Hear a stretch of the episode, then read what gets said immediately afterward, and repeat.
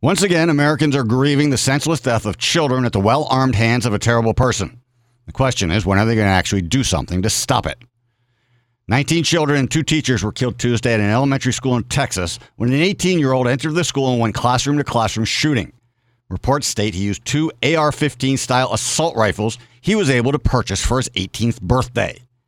CNN reports there have been at least 213 mass shootings in the U.S. this year, and this is at least the 30th shooting at a school in 2022. And lawmakers, primarily Republican senators, do nothing, even though most Americans wish they would. As basketball coach Steve Kerr said passionately Tuesday, the overwhelming majority of Americans agree with the idea of background checks for gun ownership. A smaller but still significant majority of Americans also agree with the formation of a federal database to keep track of guns, banning high capacity ammunition, and banning assault style weapons. Yet nothing gets done because the Senate remains divided, and Americans continue to vote for candidates who don't share their views about guns. That has to change.